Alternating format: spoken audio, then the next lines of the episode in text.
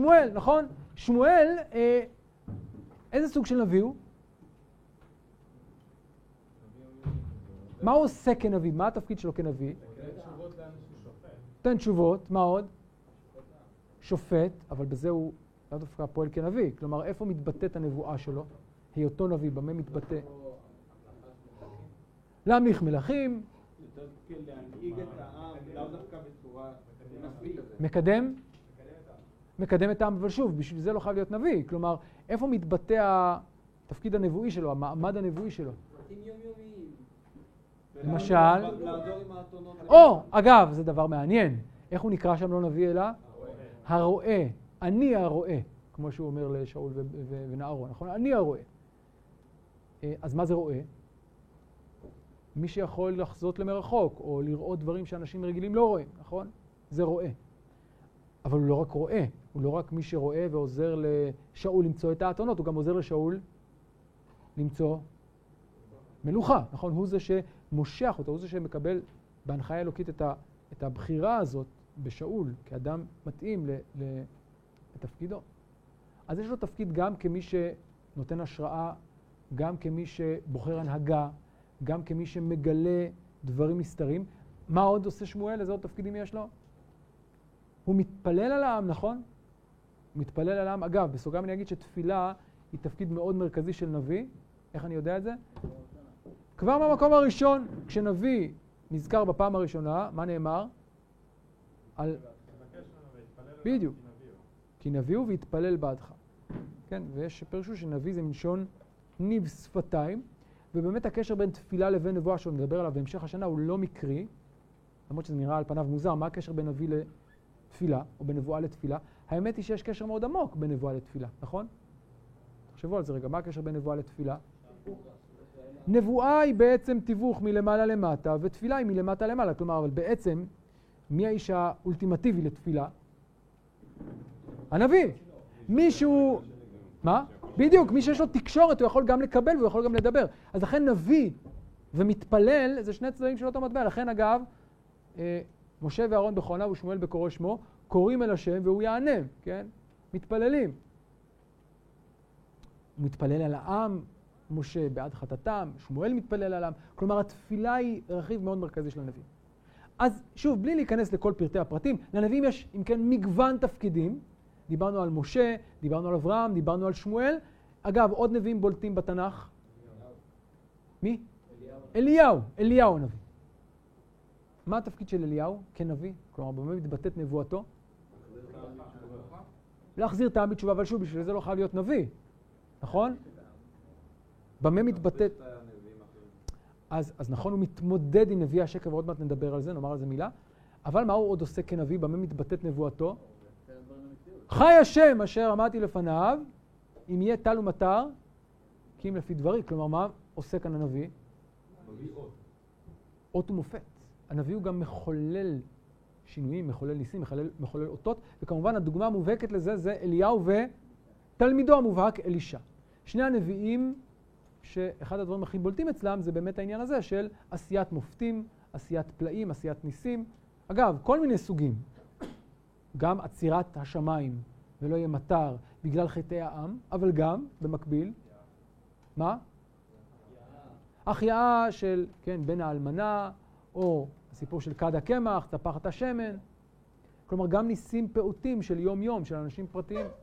אבל הם מחוללים ניסים, וכמובן, שוב, זה לא רק הם, אבל אצל אליהו ואלישע זה בא לידי ביטוי בצורה המובהקת ביותר.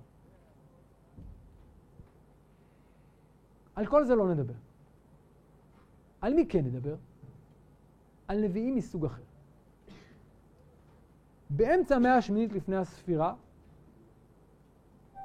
אי שם בסביבות 740-750 לפני הספירה, מופיעה תופעה חדשה. סוג חדש של נביאים מפציע בשמי עם ישראל. ומה מייחד את הנביאים האלה? אתם ודאי מכירים את שמותם, נכון? ישעיהו, הושע, מי עוד? עמוס ומיכה, ארבעה נביאים שהתנבאו באותו הפרק, שעוד נדבר עליהם בהמשך. במה הם שונים משאר הנביאים שהזכרנו עד הרגע הזה? מה מייחד אותם? הם כותבים, כן. כלומר, נדייק. זה לדור... אבל מה הם כותבים? כן?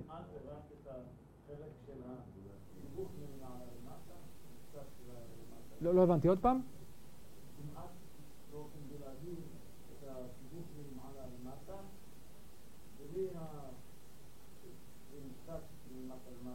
זאת אומרת, הם לא, לא רואים את, uh, כמעט את ירמיהו, את הושע או את עמוס, אה, עושים אותות ומופתים, או מנהיגים את העם, למרות שאצל ישעיהו זה קצת שונה. אלא הם בעיקר, מה הם עושים? מעבירים את דבר השם. זה הבדל אחד, זה מאפיין אחד. אה, בואו נראה רגע. אז בואו נכתוב את זה רגע על הלוח בשביל לחדד את ההבחנות. אני אקרא לזה כך, נביאים, לא, לקחתי את השאלה נכון, יש לנו כאן אחד יותר טוב, כן. אז נקרא לזה אחד, וש... אה, כן, בינתיים נחלק בלי לתת שמות ואז ננסה להגדיר, כן, הופה. אז מה מאפיין את הסוג הראשון של הנביאים? קדימה. מה ההבדל ביניהם? בואו ננסה רגע לאפיין. אותות ומופתים, ומה פה? כמעט ואין. יש מעט מאוד, אבל כמעט ואין. מה יש בנביאים האלה ואין בנביאים שהזכרנו קודם? כמעט? נבואות. מה היו הנבואות? נבואות, כלומר, אבל בואו נגדיר, מה זה נבואה? דבר השם, נכון? אה, טקסטים, כלומר מילים, לא... נביאה, נבואה כתובה, כאן נבואות כתובות. אז הם לא עושים אותות, לא עושים מופתים, אבל יש נבואות כתובות, כן? אה, והנבואות האלה, מה התפקיד שלהם? להחזיר אותם בתשובה, להוכיח, אגב, לפעמים גם להתריע בפני סכנה, לפעמים גם נחמה, לנחם בעת מצוקה, בעת משבר, בעת גלות. חלק מהנבואות מועלות על הכתב, כנראה לא כולם אגב, והשתמרו לדורות. ומצד שני, מה אין לנו כאן? כאן הדגש על הנבואות וכאן הדגש על ה...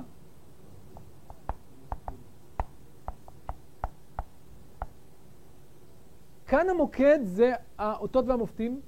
הסיפור הוא סיפור חייהם של הנביאים, זה הנושא המרכזי. אז בינתיים אני אומר שהשינוי המפתיע שחולל כאן, כן, שמתחולל כאן, הוא הסטת הזרקור. אם עד כה הזרקור היה בעיקר על הנביאים ומעשיהם ופעולותיהם, כן, שוב נחשוב רגע על שמואל, מה אמר לו השם? איזה משפט פה, משפט פה, אבל מה אנחנו בעיקר יודעים על שמואל? מה הוא עשה? סיפורים על חייו, על פועלו, על הנהגתו, נכון?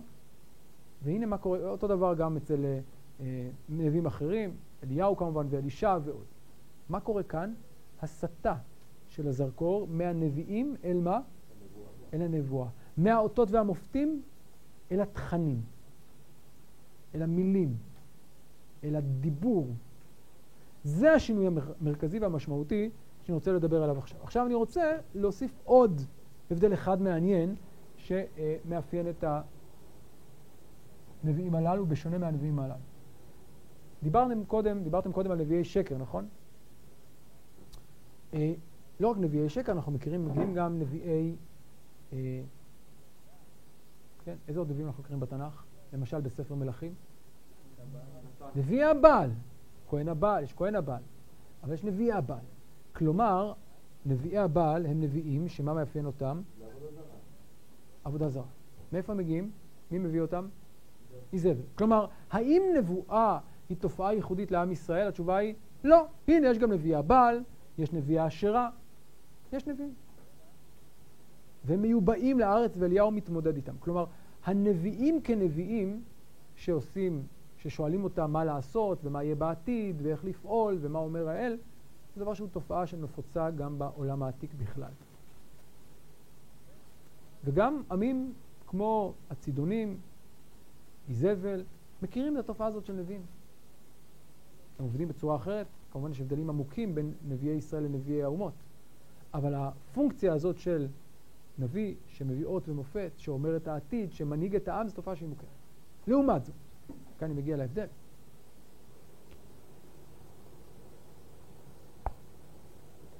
הנבואה שהזכרנו כאן היא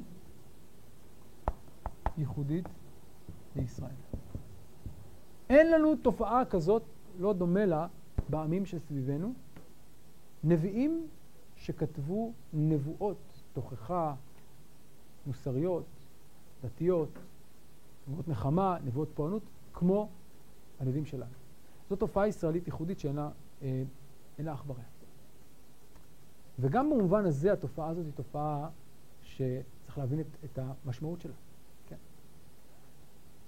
שוב, דיברנו על נביא הבעל שעושים ניסים, נביא הבעל שאומרים למלך מה לעשות, אבל לאחאב, הם מתחרים אגב, אליהו ונביא הבעל מתחרים על השאלה מי הוא נביא יותר טוב, מי יכול להוריד אש מהשמיים, אבל הם באותו מגרש. האם ירמיהו יכול להתמודד עם נביא הבעל? לא, זה לא באותו מגרש, הוא לא עושה אותות ומופתים מירמיהו. זה לא הסיפור. עכשיו אני רוצה ללכת עוד צעד אחד קדימה. החידוש בנבואת הכתב זה לא רק הצורה, קראתי לזה נבואות הכתב, נבואות הספר, איך שתרצו, זה לא רק הצורה שלה. זה לא רק האם זה בעל פה או בכתב, זה הבדל טכני. ההבדל העמוק, אני חושב, הוא בתוכן. כאן אני רוצה שוב לתת איזה מבט רחב. הנבואות הללו של נביאי הכתב, ישעיהו ויחזקאל וירמיהו וכל הנביאים הללו, יש להם תכנים משותפים. כלומר, איזה שהם עקרונות משותפים. למשל, מה משותף לנביאים? איזה נושאים משותפים לנביאים הללו? נושא של חורבן וגאולה. זה דבר אחד, כן, שמופיע אצל הנביאים הללו. מה עוד? הנושא של מוסר, נכון? אצל הנביאים, למה לרוב זבחכם, יאמר השם, כן? כמו שאומר ישעיהו, אבל זה לא רק ישעיהו, זה גם עמוס וגם ירמיהו. כלומר, העמדת היסוד המוסרי כעיקרון מרכזי מאוד בתודעה הדתית, זה דבר מאוד בולט אצל הנביאים. האם זה חידוש של הנביאים? לא. האם זה בולט ומרכזי יותר מכל מה שהיה עד אליהם? התשובה היא כן. זה דבר ייחודי, שאין לו, לו דומה, כמובן בעמים שסביבנו. עוד דבר שמעניין ומיוחד בנביאים הללו, הם לא מנבאים רק לעם ישראל. למי הם מנבאים? כמעט כל אחד מהנביאים שהזכרתי כרגע, יש לו גם נבואות לעמים. כן, תסתכלו אצל כל אחד, אצל ישעיהו יש קובץ נבואות לעמים. אצל ירמיהו קובץ נבואות לעמים. צור, על צידון, על בבל וכולי. אצל יחזקאל, הנביאים מנבאים גם לעמם, אבל גם לאומות. זה גם כן דבר מעניין. וצריך לומר שהדברים הללו קשורים לעוד מאפיין משותף כמעט לכל הנביאים, וזה הדגשת האוניברסליות של הקדוש ברוך הוא. כלומר, אלוהי ישראל לא רק אלוהי ישראל, אלא אלוהי העולם כולו. עכשיו שוב, זה לא חידוש של הנביאים, אבל הנביאים שמים משקל גדול על היסוד הזה. על אלוהים כבורא עולם, כאל של העולם כולו, ולא רק של עם ישראל. זה דבר, האוניברסליות של אלוהי העולם, דבר מאוד מאוד מרכזי, ועוד ועוד. אז אני אדגיש עוד כמה דברים, נושא של הקורבנות, הנושא של הברית שהיא מותנית בין עם ישראל לבין הקדוש ברוך הוא, ועוד ועוד. אז יש כמה וכמה מאפיינים שמשותפים לכל הנביאים הללו. ושוב, אני רוצה להדגיש, התופעה הזאת היא תופעה ייחודית, שברגע אחד פתאום צצה. והשאלה שאני רוצה עכשיו לעבור אליה, והשאלה שנעסוק בה אה, בשיעורים הקרובים, היא השאלה הזו. למה? מה, מה קרה? כלומר, למה הנביאים הללו מופיעים בדיוק ברגע הזה? מה קרה עד אז? אין תשובה מפורשת לזה. אנחנו יכולים פשוט לראות שבאמצע המאה השמינית לפני הספירה פתאום יש לנו נביאים, עד אז לא היו, ופתאום יש. כן, עד הושע או עד עמוס, אין נבואות כתובות, והנה פתאום יש. למה דווקא שם? למה בכלל התופעה הזאת מגיעה? מה משמעותה? אני רוצה לתת שלוש סיבות שהועלו לתופעה הזאת, ושוב, לא נכריע ביניהם. אנחנו נחזור עליהם כשנלמד את הנבואות לעומקם. כיוון אחד, שואל את עצמו, רגע, למה דווקא עכשיו? מה קרה בתקופה הזאת שבה לראשונה עלו אותם נביאים שהתנבאו באותו הפרק. והוא שם לב לדבר מעניין. מי שמתבונן ברגע הזה, בהיסטוריה העולמית שבו הדבר הזה קורה, שם לב שמשהו גדול מתחיל. מה קורה? הממלכה האשורית עולה. עכשיו, הממלכה האשורית, כן, תמיד יש ממלכה שעולה, ממלכה שיורדת, זה לא דבר חדש. אבל מה שמיוחד בממלכה האשורית, ועוד נדבר על זה בהרחבה בשיעורים הבאים, שהיא ממלכה שפותחת עידן חדש בתולדות האנושות. עידן האימפריות. כשאני אומר אימפריה, אני לא מתכוון רק לממלכה חזקה, גדולה. גם מצרים הייתה סוג של אימפריה. כשאני אומר אימפריה, אני מתכוון לממלכה שיש לה שאיפה לשלוט על העולם כולו. זה מתחיל באשור, אבל זה לא מסתיים באשור. לאן זה עובר אחרי זה? אבשור, בבל, אחרי זה פרס, אחרי זה לפני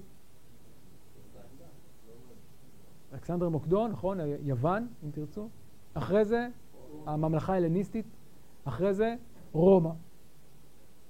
הנצרות, כן. אימפריות.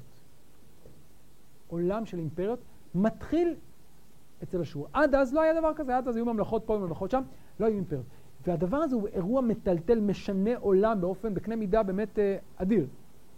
האם יש קשר בין התופעה הזאת לבין עליית הנביאים?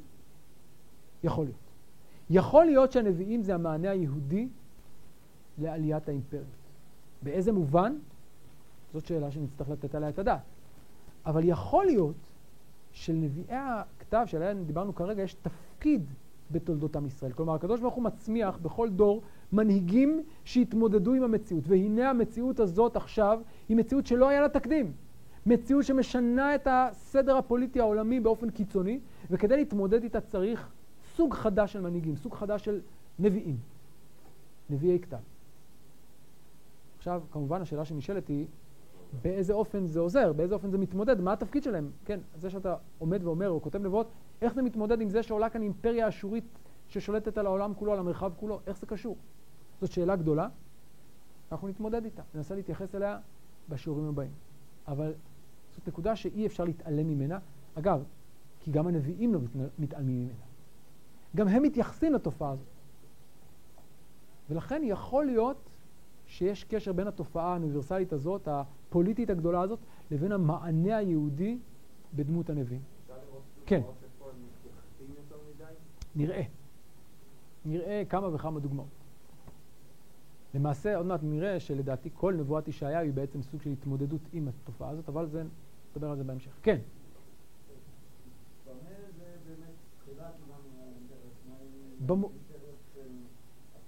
אז, אז שוב, לכן הבחנתי, אימפריה אין פירושה כאן ממלכה גדולה ורחבת ידיים. היו. האימפריה האשורית לראשונה הייתה לה שאיפה, ושוב אנחנו נעמיק בנקודה הזאת בהרחבה בשיעורים על ישעיהו, הייתה לה שאיפה לשלוט על המרחב כולו. כלומר, לא רק על הסביבה, לא רק על הממלכות של הסביבה, אלא על כל העולם. לייצר כאן שלטון אוניברסלי. לא היה עד אז, לא. לא הייתה שאיפה כזאת. שוב, זו שאיפה שהיא שונה באופן מהותי והיא משנה את התודעה האנושית. כל מיני בחינות. כיצד הנביאים מתמודדים עם זה? אני כבר זורק לכם כמה רמזים, כן? אוניברסליות, מוסריות, נבואות לגויים. יש כאן אולי איזושהי התמודדות יהודית עמוקה, נבואית, עם התופעה הפוליטית הזאת. בסוגריים אני אגיד שבאופן כללי הנביאים הם לא יושבים באיזשהו אה, כן, אה, אה, מגדל שן ומנבאים את נבואותיהם. הנבואות של הנביאים תמיד מתכתבות או מתמודדות עם המציאות הפוליטית. אם זה המציאות הפנימית, אם זה החיצונית. עוד נדבר על זה בהרחבה. טוב, אז זו נקודה אחת, זו אפשרות אחת שעולה כאן, אם כן, הנבואה כהתמודדות עמוקה, יהודית, אמונית, נבואית, עם תופעת האימפריות שמשנה את סדרי בראשית. אפשרות אחת. כן.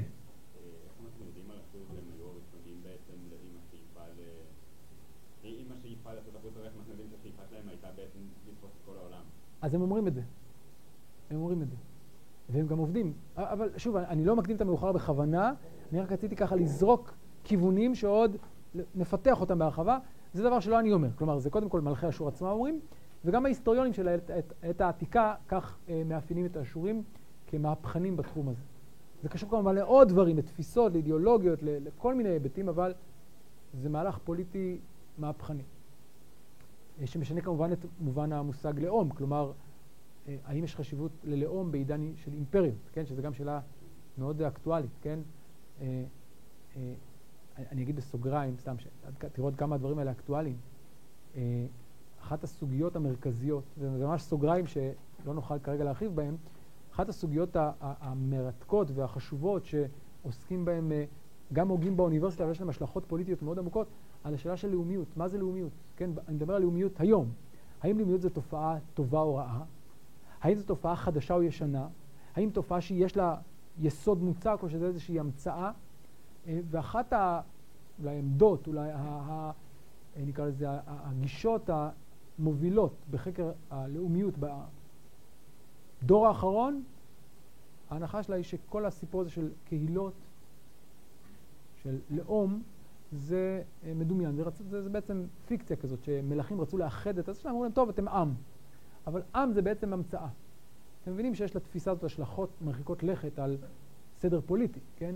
אם עם זה המצאה, אז למה בכלל צרפתי הוא צרפתי ואנגלי אנגלי? אפשר לעשות איחוד אירופי, כן? סתם, תראו, תראו איזה השלכות יש לזה. אז למה לעם ישראל מגיע עם, מה, כאילו, מגיע אה, ארץ, כן? מדינת לאום. האם יש הצדקה למדינת לאום או לא, כן? זאת תפיסה שיונקת מתודעה אה, אימפריאלית, שאומרת, אה, כן, לאום זה איזה משהו מומצא. אה, אם חוזרים אחורה בזמן רואים שלאום זה דבר מאוד מאוד יסודי במבנה התרבותי של האנושות. אבל זה נושא שעוד נרחיב עליו את הדיבור. אני רק רוצה שתראו עוד כמה שאלות האלה, הן לא רק שאלות על מה היה, אלא על כאן ועכשיו. אוקיי, זאת נקודה אחת או אפשרות אחת שעולה כאן. אפשרות שנייה שעולה, שגם היא שואלת את השאלה למה אה, אה, חל השינוי. אגב, יש כאן כיסאות, אפשר לשבת? שני כיסאות? למה אתם עומדים? שבו, שבו. אלא אם כן אתם עייפים, אתם מפחדים להירדם, אבל מוזמנים לשבת, אני לא יושב בכל מקרה. בבקשה. טוב, אפשרות שנייה מתבוננת לא באירועים החיצוניים, אלא עוברת דווקא פנימה. מה יכול להוביל לעליית הנביאים מתוך תהליכים פנימיים בעם ישראל? בואו נזכר רגע, מי קדם לעליית הנביאים? הנביאים הללו, נביאי הכתב, כן? מי היו הנביאים האחרונים שאנחנו מכירים בספר אה, מלכים למשל? אלישע. ובני הנביאים, נכון, אלישע. ופתאום יש איזשהו שקט, ואז, כמה דורות אחרי זה פתאום פורצת אה, הנבואה. מה? כן, אה, זו ש... כלומר, לדעתי מדובר ב... כן, השאלה מתי אלישע בדיוק... אה, טוב, צריך לספור את השנים, אבל זה, אני חושב שזה דור או שניים אחר כך. דור או שניים אחר כך. אה, ולפי הכיוון הזה, וכיוון מעניין, או השערה מעניינת, שאני לא יודע עד כמה היא מבוססת, אבל השערה מעניינת, צריך לבדוק מה קורה בתוך עולם הנביאים.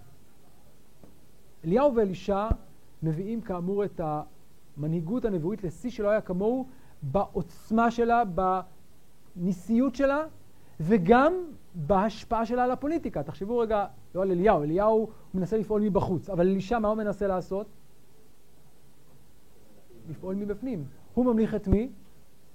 את יהוא, שהוא זה שמחריט את בית אחאב באכזריות שאין כמוה.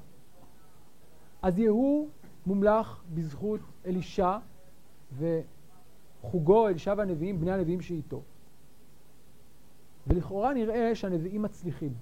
שהנביאים מצליחים להשפיע, אליהו לא הצליח, אבל אלישע כן הצליח, תלמידו, להשפיע על הפוליטיקה, להשפיע על המציאות הפוליטית, על ההנהגה. אבל ההצלחה הזאת מתבררת עד מהרה ככישלון.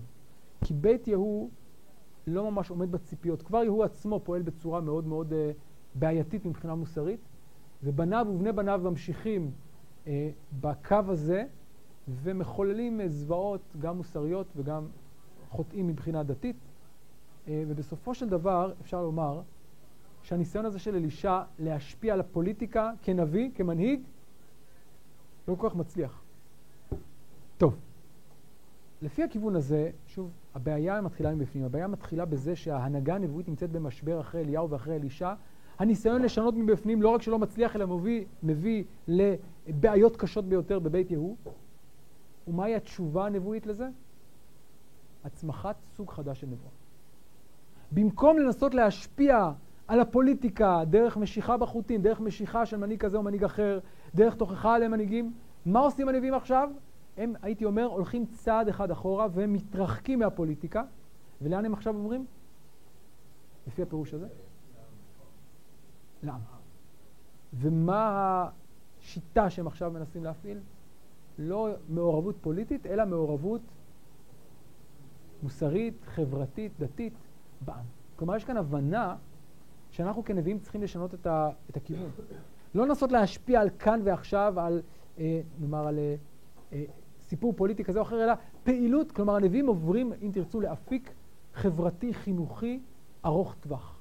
לא להשפיע על מנהיג זה או אחר, אלא להשפיע על העם מלמטה באמצעות נבואות והטפות והדגשה ופורענות ותוכחה ונחמה, לנסות לייצר שינויים בפנים. מה? אנחנו לא יודעים.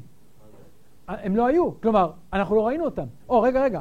אתה, רגע, רגע, רגע, אתה מביא אותי בדיוק לשאלה, לאפשרות השלישית. אנחנו לא ראינו לפני עמוס והושע, לא ראינו נבואות ארוכות, מפורטות, שמופיעות אה, בכתב ביחס לעם. אין דברים כאלה. איפה יש? איפה יש? שוב, אני שם כרגע בצד את משה רבנו, שזה התורה. אבל איפה אתה רואה עוד נביאים כאלה? שמואל, יש לו איזה נבואות ארוכות כאלה שהן... אבל הוא כן מדבר אלינו, אולי זה לא כנבואה. אז בנקודה מסוימת הוא מדבר לעם, אבל עיקר הסיפור של שמואל זה לא מה שהוא מדבר לעם. זה זה שהוא שופט, וזה שהוא מנהיג, וזה שהוא מושך, וזה שהוא מתפלל, זה הסיפור שלו. זה שהוא מדי פעם גם אומר לעם, אתם לא התנהגתם יפה וכו', זה נכון, אבל זה לא העיקר. לעומת זאת, אצל עמוס והושע, אתה לא יודע, ואצל ישעיהו, אתה יודע מעט מאוד על מה שהם עשו, אתה יודע בעיקר מה שהם אמרו, והם אמרו הרבה. ישעיהו יש לו מעורבות פוליטית מסוימת, והוא במובן הזה קצת חריג, אבל עדיין זה מינורי ביחס לספר הגדול שלו ולנבואות שלו. זה גם יכול להיות. אוקיי. לפי הפירוש השלישי, יהודה אמר, אולי באמת אפשר לדחות את הנחת היסוד של השאלה. כלומר, האם יש כאן חידוש מהפכני בעולם הנבואי? התשובה היא אולי. לא, זה טעות אופטית. מה הטעות האופטית? פשוט לא השתמר. הרי, אגב, קחו למשל את ירמיהו הנביא. ספר חשוב, משמעותי, ונעסוק בו הרבה. אתם יודעים שכפסע היה בין אובדנו של ספר ירמיהו לבין אה, השתמרותו עד היום? יש סיפור בספר ירמיהו, פרק ל"ה, או ל"ו, סליחה, שבו מביאים את מגילת הנבואות, כן, ברוך בן אריה כותב מפיו של ירמיהו את מגילת הנבואות, מביאים את זה ליהויקים, והוא יושב שם מול האח המבוארת וחותך וזורק. שאלה מעניינת. כתוב שזה אלה הנבואות של ירמיהו, לפי חלק מהפירושים זה לא רק הנבואות, זה גם מגילת איכה, אבל, אבל כן, זו המגילה. והנה מה קורה אחרי זה? ברוך כותב שוב את הספר, אבל מה יכול לקרות בקלות? לא, הספר הראשון של ירמיהו נעלם, נשרף. הוא כתב אותו שוב, אבל... כלומר, היה יכול לא להשתמר. יכול להיות על זה הדרך שגם שמואל וגם אליהו וגם אלישע ועוד ועוד ועוד כתבו, אבל לא השתמר, כמו שהרבה מאוד דברים לא השתמרו לנו. בדיוק בשיעור הקודם הזכרתי את הרשב"ם, פירוש הרשב"ם, זה פירוש מופלא, פירוש פשט מופלא לתורה. אתם יודעים כמה כתבי יד שיש לפירוש הרשב"ם? אחד. בכל העולם כולו, אחד. תארו לכם לא את הכתב יד הזה, לנו פירוש הרשב"ם, איזה אבדה עצומה. אגב, גם הכתב יד הזה, לצערנו, לא מי יודע מה, וחלקים מתוך הפירוש חסרים בו, אבל כתב יד אחד לכל פירוש רשב"ם לתורה. לירושלמי, כמה כתבי יד יש לנו? אחד. שלם. כמעט. כתב יד ליידן. אלמלא כתב יד ליידן, מה היינו עושים? שגם הוא, אגב, ספר, כפי שמעיד עליו הסופר שלו, כן? שהוא ספר משובש ומוטעה עד מאוד, שהוא העתיק אותו, סליחה, מספר משובש ומוטעה עד מאוד, כך הוא מעיד על עצמו בקולופון שלו, ל, ל, כן, להעתקה של הכתב יד. הכל תלוי במזל, אפילו ספר תורה שבהיכל, אז אולי היו הרבה נבואות ולא השתמרו לנו, מי יודע? מי יודע? כן.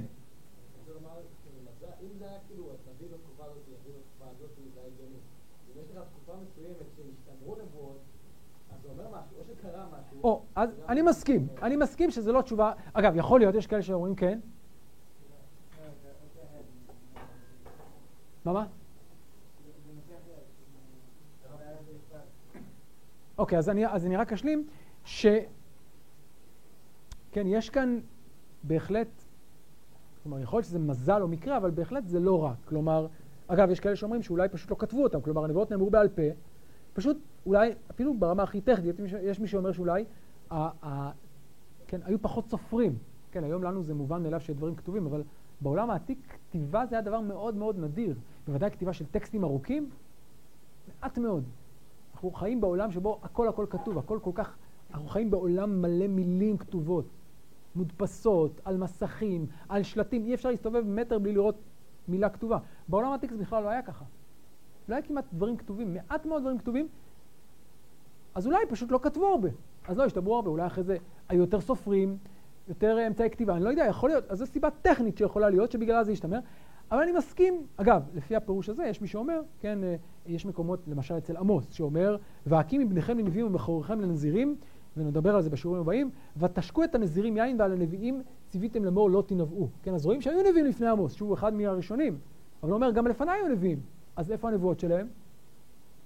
לא, שמרו אותם. אז לפי זה השינוי לא בסוג הנבואה, אלא השינוי במה? הנסיבות שהביאו לשמירת הכתב. עכשיו, אני מסכים שצריך לשאול את עצמנו, רגע, למה זה? אז יכול להיות שזו סיבה טכנית שפשוט, כן, אה, יש יותר אמצעי כתיבה. כן, יכול להיות שזו סיבה, יש יותר, אה, כן, איבדו יותר קלפים, פפירוסים, לא יודע מה, יכול להיות. אבל יכול להיות שגם משהו כאן עמוק יותר השתנה ובגללו שימרו את הנבואות. גם יכול להיות, כן.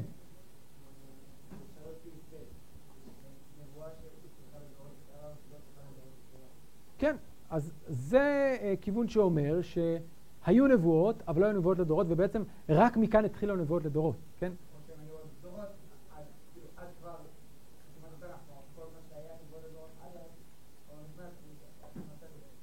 לא הבנתי. אם למשל לפני עמוס, אם לפני עמוס היו, אליהו כתב נבואה, כן, אז איפה היא?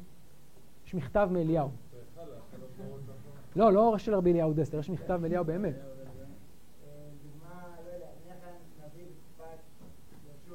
כן. אבל זה לא רק אמר שיהיה חורבן, הוא נתן לנו, לא יודע מה, אה, על שלושה פשעי ישראל ועל ארבעה לא אשיבנו, נבואה שנלמד שבוע הבא, כן? נבואה כזאת שאתה קורא אותה גם היום, ואתה אומר, זו נבואה, כן, אה, אל תעשו פשעי מלחמה, אל תמכרו נשק, כן. לא, באמת אני אומר, נדבר על זה, על פשעי מלחמה, זו הנבואה הראשונה של, אה, של עמוס. אז עד אז לא היה. או שהיה ולא שמרו, אני לא יודע.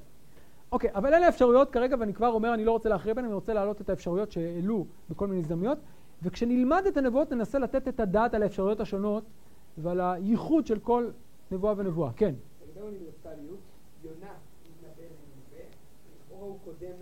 אתה יודע מה, יונה זה דוגמה נהדרת. יונה מופיע היכן? כן, לא, אבל הספר שלו איפה הוא מופיע? בתרי עשר. לפני שנה אני חושב לימדתי יונה, ופתחתי את השיעור הראשון ב... מה שונה יונה מכל תרי עשר?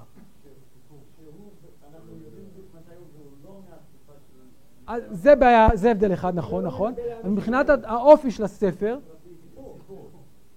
כל תרי עשר כמעט זה נבואות שכמעט אנחנו לא יודעים דבר על הנביאים. כן, אצל אה, הושע, בסדר, אז נסע, יש את זנונים, מעט מאוד. עמוס, יש איזה סיפור אחד, חוזה לך ברח. מעט מאוד. מתי היה, אני יודע מה, אה, אה, אה, יואל, אנחנו לא יודעים מתי הוא חי. חבקוק, כן? עובדיה, אין, אין מילה כמעט מתי הם חיו. איפה הם היו? אה, כן, אבל... אה, איפה הייתי? שכחתי. יונה, יונה, כן. יונה, לעומת זאת, בדיוק הפוך. אנחנו יודעים עליו הכל, אבל מה הוא אמר? מהי הנבואה? עוד 40 יום, זהו. כלומר, מתוך כל הספר הזה יש חמש מילים של נבואה. תפילה שלו. לא משנה, אבל הטקסט, איזה נבואה נשארה, נכתבה. תשווה את זה שוב לעמוס או להושע, כל הספר זה הנבואה שלו, מעט מאוד הסיפור שלו. אז זה בדיוק הפוך, כלומר במובן הזה יונה הוא דוגמה מובהקת, למרות שהוא בתרי עשר, הוא לא מנביא הכתב, הוא בדיוק הפוך לנביא הכתב. השני והשלישי, אבל הראשון שמדבר על האוניברסליות, זה כן קצת סותר. אני מסכים, לא, לא אמרתי סותר, תראה, אני צריך להגיד, זה לא שהנביאים המציאו את העניין האוניברסלי, צריך להגיד יותר מזה. יונה לא כל כך מבסוט מהעניין האוניברסלי. כן, להפך, אולי בורח מזה. אבל אני מסכים שאצל יונה רואים את הניצנים של זה. את הרעיון הזה של האוניברסליות. במובן הזה אולי כן ראוי לכלול אותו בתרי עשר, במובן הזה, חוץ מזה שהספר לא ילך לאיבוד, אה, במובן הזה שהוא כן נוגע כאן בסוגיה שמאפיינת את הנביאים. סוגיה שהיא לא רק פנים-ישראלית, אלא היא גם אוניברסלית. כן, אני מסכים. אוקיי, אז שוב, אז אולי הוא מטרים את הנביאים במובן הזה, אבל הוא עדיין לא ממש חלק מנביא הכתב. כן.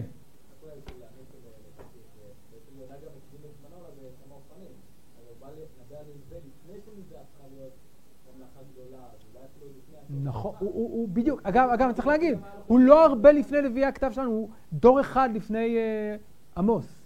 הוא, הוא, הוא מבשר את עלייתה, כן, ננבה זו בירתה של אשור, הוא מבשר את עלייתה של האימפריה האשורית, הוא ערב עלייתה האימפריה האשורית, הוא קצת אחרי אלישע, אוקיי? ובין, בדיוק בין לבין, כלומר, אם תרצה, מבשר של נביא גם לאלישע יש סיפור אוניברסלי? נכון, בהחלט, בהחלט. לא, לא, לא. אגב, אגב, אלישע זה באמת דוגמה מאוד ייחודית. הסיפור של נעמן הוא סיפור ייחודי ומרתק ומופלא, ולכן אני אומר, ברור, אני, לכן אני רוצה שוב לחזור לשאלה, לתשובה האחרונה ולהגיד, אני לא רוצה לתת כאן תשובה חד משמעית, אני חושב שכל אחת מהתשובות האלה יש בה אמת מסוימת. אני רוצה להגיד שיש כאן גם איזה, אבל כן, התשובה האחרונה חשובה, כי יש כאן כן, כלומר, למרות שכשאתה מתבונן בתנ"ך, התחושה היא, כלומר, באופן אה, היסטורי, אתה אומר, יש כאן איזה, איזה clear cut, מה שנקרא, כלומר, איזה חיתוך מאוד ברור בין תקופת הנביאים הקדומים לתקופת נביאי הכתב. אבל האמת היא שזה לא כזה חד. יש את יונה, יש את אלישע שהוא מדגיש את, ה, את העניין האוניברסלי של נעמן שמכיר באלוהי ישראל, זה חשוב לו. אז, אז ברור שיש כאן רצף מסוים, זה לא איזה מהפכה. ובכל זאת יש כאן חידוש גדול. עם כל מה שאמרנו. טוב, כן.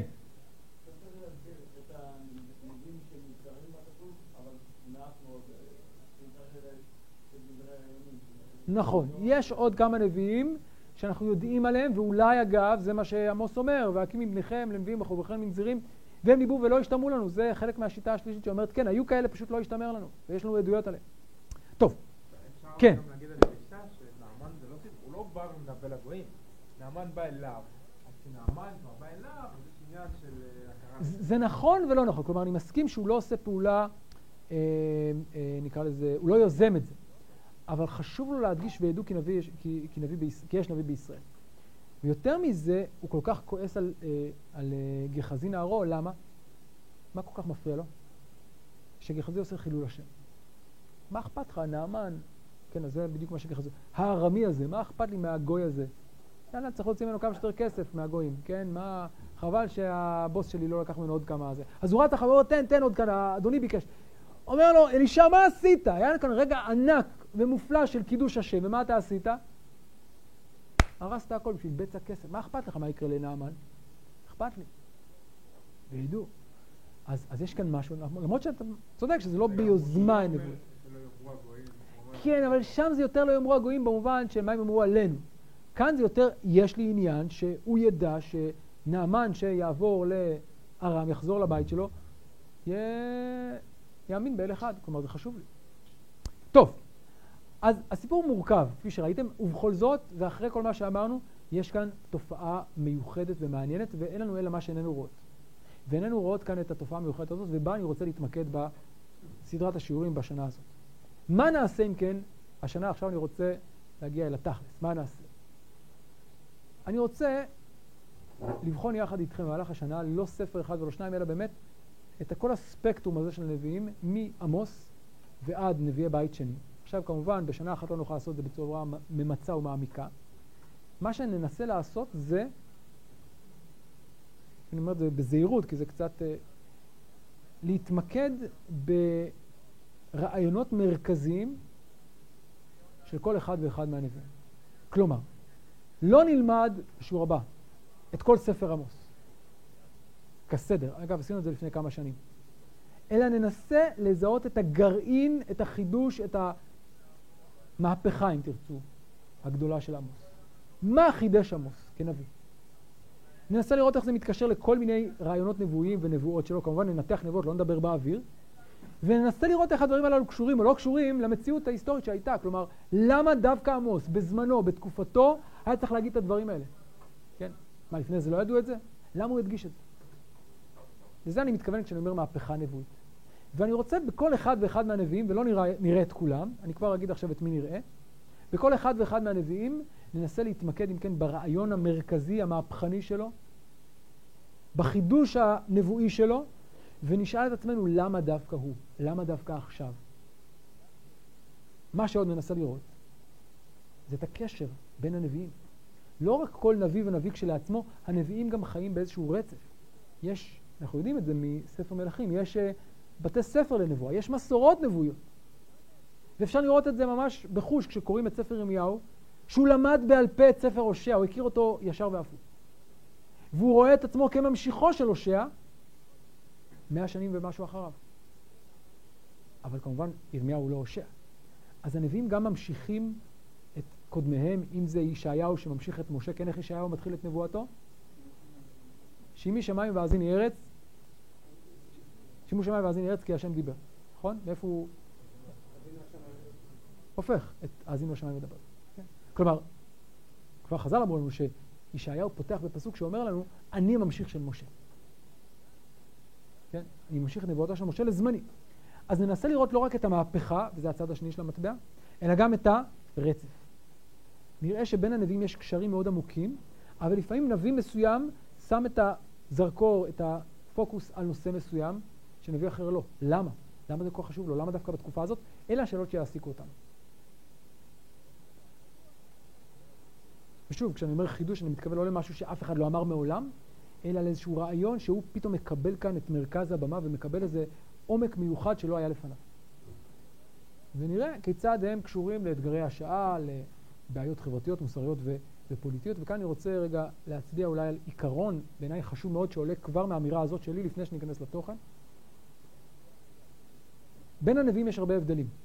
זה קצת מוזר, כי אם אתה אומר הנביא הוא מביא את דבר השם, אז למה שיהיה הבדל בין נביא לנביא? נכון? לכאורה כולם מביאים את דבר השם. מה פתאום שיהיה הבדל בין נביאים? והתשובה היא לא רק שקורה שיש הבדל, אלא במידה מסוימת זה המהות של הנביאים. המהות של הנביאים היא פרשנות נבואית של אירועי זמנם. גילוי של דבר השם הייחודי ברגע ובשעה הקונקרטית הזאת. בסוגריים אני אגיד שכשנגיע לנביאי השקר אצל ירמיהו נראה בדיוק דבר הפוך. מה מאפיין את נביאי השקר? כל אחד. כל אחד, שפה אחת, העתקה של נבואות קדומות למציאות משתנה. כך ירמיהו מזהה את נביאי השקר, ואנחנו נדבר על זה בהרחבה בהמשך. אבל שוב, אני מצביע כאן על התמונה ההפוכה, שנביאים, מה שמאפיין אותם זה דווקא החידוש, לא במובן של מהפכה שלא הייתה כדוגמתה, אלא הדגשה של דבר השם ברגע ובשעה ובמציאות של זמנם. איך נעשה את זה בפועל? בכל שיעור ננסה ללמוד נבואה אחת או כמה נבואות מרכזיות בכלים, כמו שאנחנו עושים בשיעורים, אתם כבר מכירים.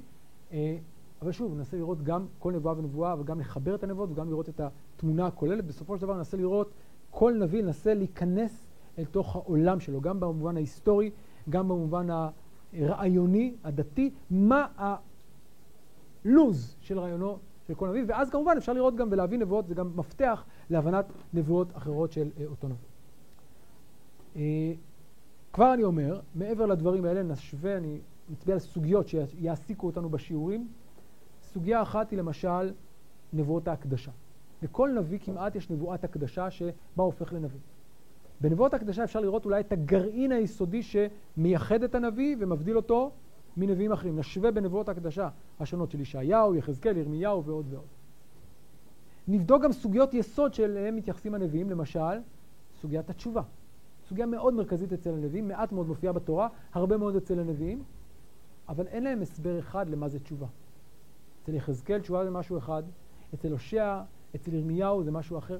התשובה מקבלת משמעויות שונות אצל כל נביא, ונעסוק בזה בהרחבה גם כן. אה, שאלה של מהי אחרית הימים, כל, הרבה נביאים עוסקים בשאלה של דמות אחרית הימים, וזה כמובן מאוד משמעותי להבין את ה... כן, זה לא סתם מה יהיה בעתיד, זה מה האידיאל, לאן אני שואף. מהי החברה האידיאלית? כמובן, מהם הקלקולים של הזמן. אז ההשוואה בין נבואות אחרית הימים היא גם מאוד משמעותית, וכמובן, נראה גם את הסגנון הייחודי, לא רק את התוכן, גם את הסגנון, וכפי שנראה, אי אפשר להפריד בין תוכן לסגנון. כשנביא מתנבא ב... כן, בסגנון אחד, או בסגנון מיוחד משלו, זה לא מקרה, זה הרבה פעמים קשור גם לאופי הנבואה, ונראה את זה כבר בשיעור הבא. אני מקווה גם מדי פעם לחרוג מהדלת אמות של פרקי הנבואה ולנסות גם קצת להתבונן על ההשפעות של הנבואות. ואני חושב שהנביאים הללו שנדבר עליהם, כמו ישעיהו ועמוס, הם השפיעו על דורם אמנם, לא תמיד, אבל ההשפעה שלהם לדורות הייתה מופלאה, כן? חזון ישעיהו, חזונו של עמוס, חזונות שהשפיעו לא רק על עם ישראל, לפעמים אפילו יותר על עמים אחרים מאשר על עם ישראל, כן? אה, ואני רוצה אולי מדי פעם קצת לעשות איזשהו מעקב היסטורי, לראות איך הרעיונות הללו של הנביאים, החזונות של הנביאים הללו, השפיעו ושינו את העולם שאנחנו חיים בו. כלומר, היה להם השפעה בלתי רגילה על העולם. קשה לדמיין שאיזה, כן, אה, נוקד מתקוע, רועה צאן מתקוע, היה לו השפעה על איך שנראה העולם שלנו היום. לא העולם היהודי, העולם הכללי. אבל כך, ככה האמת. אה, אז גם על זה נדבר. נקודה אחרונה, ובזה נשלים את המבוא שלנו, אה, כדי לספר את הסיפור הזה, אני רוצה לספר אותו כסיפור, לא רק לימוד של פרשה ופרק ונבואה. צריך גם לראות קצת את הציר ההיסטורי, ואני רוצה ללמוד את הנבואות הללו ברצף כרונולוגי, בהתאם לרצף הכרונולוגי. נתמקד בשלוש תקופות. התקופה הראשונה, שהזכרתי קודם, היא תקופת, אה, כן, ראשית נבואת הכתב, הנביאים שהתנבאו באותה פרק. יש לנו ארבעה נביאים כאלה, מי הם? הושע, עמוס ומיכה, נכון. יש ביניהם כמובן אה, הבדלים מסוימים בזמנים ובמקומות, נדבר על זה. כן, חלקם ביהודה, חלקם בישראל, שזה גם אגב דבר מעניין. בעת ובעונה אחת, גם ביהודה וגם בישראל צומחים נביאי הכתב. אבל ננסה לראות אותם בהקשר היסטורי של זמנם. נפתח בעמוס, שחי בתקוע, וניבא קצת לפני עליית אשור.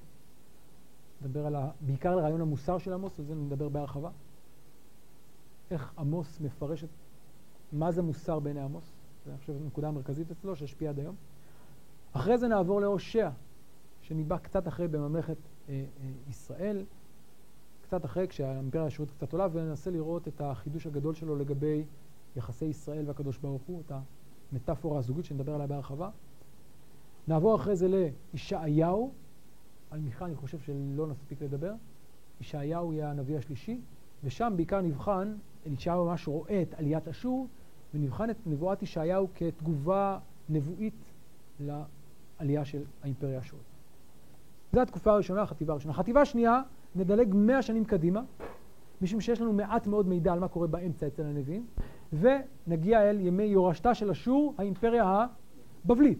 ובתקופה הזאת יש לנו שני נביאים מרכזיים שנדבר עליהם. האחד הוא ירמיהו. ירמיהו שמנבא בממלכת יהודה ערב חורבנה, עליית בבל וחורבן, כן, בעשרות השנים של עליית בבל עד החורבן וקצת אחריו. הנביא השני שנדבר עליו באותה תקופה הוא יחזקאל בן דורו הצעיר של ירמיהו, אבל מנבא לא בישראל אלא בבבל, וכל אחד מהם מדגיש משהו אחר, ננסה לראות גם מה החידוש של כל אחד. אצל ירמיהו יש כאן איזה מתח מאוד מעניין בין האישיות האנושית שלו כאדם לבין הסיפור הנבואי. כל הזמן זה מתנגש, שני העולמות האלה של נביא ואדם, נדבר על המשמעות של זה. נדבר על יחזקאל והאפיון הזה של נבואה בגלות, חיים יהודיים בגלות, זה גם נושא מאוד מרכזי אצל יחזקאל.